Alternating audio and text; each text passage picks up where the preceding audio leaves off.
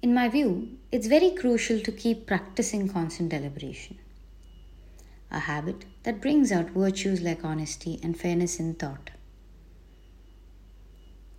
These are essential for personal growth.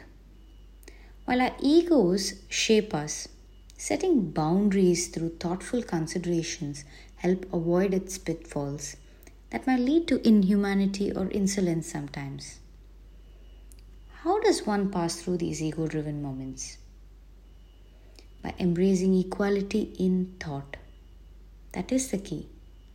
Believe that I'm neither above nor below anyone. Well, in a diverse world, differences in knowledge, wealth, and exposure are often seen as what sets us apart from others, right?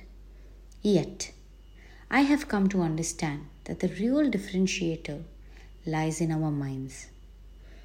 This understanding opens doors to significant changes in how we approach life. I want to conclude these reflections this morning by acknowledging that fairness in thought is a result of ongoing deliberation, shaping a more balanced world.